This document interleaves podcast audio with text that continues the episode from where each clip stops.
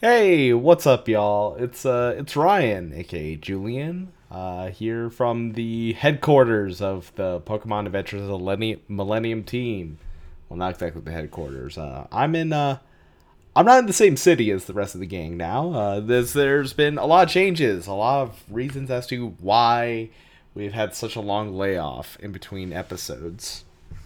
Um, first and foremost, well I mean, COVID really shouldn't have affected the release schedule, but I guess in a sense it kind of did. Um, when Tanner moved to their new place, uh, we had a bit of a break, and then we just didn't like get around to getting our episode up, and then and then we I, I decided you know what I was gonna go to school, and uh, I had to move cities uh, to attend school for radio broadcasting, so now I am a little bit away from the rest of the gang. Uh, but don't fret, we can still uh, still record episodes and all sorts of stuff, so that's not too bad. Um, first off, I do really want to apologize for the long layoff. Like, we should have been able to get episodes up, but I was very busy with work working and then doing my streams and then just like prepping for school and stuff. There was just a lot of stuff going on. And I will admit I didn't use my time as wisely as I wish I did.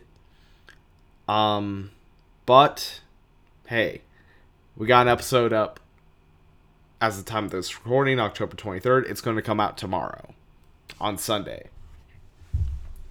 So, what is going to go on with the podcast? Well, school does not give me a whole lot of time, a whole lot of free time to like edit these things. It is very much a program that takes up most of my time. Not something I planned for.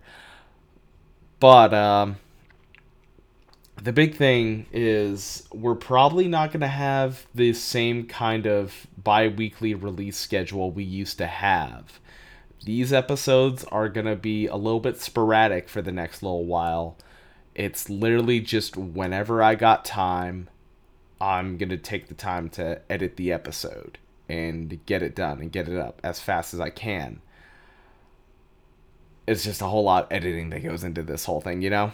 Um, but we do have a whole lot of episodes in the pipeline. We've got like another 12 or 13 more episodes, like just ready to go whenever. So we, we were not slacking. We made sure to have a backlog. So we got plenty of episodes ready to go for y'all.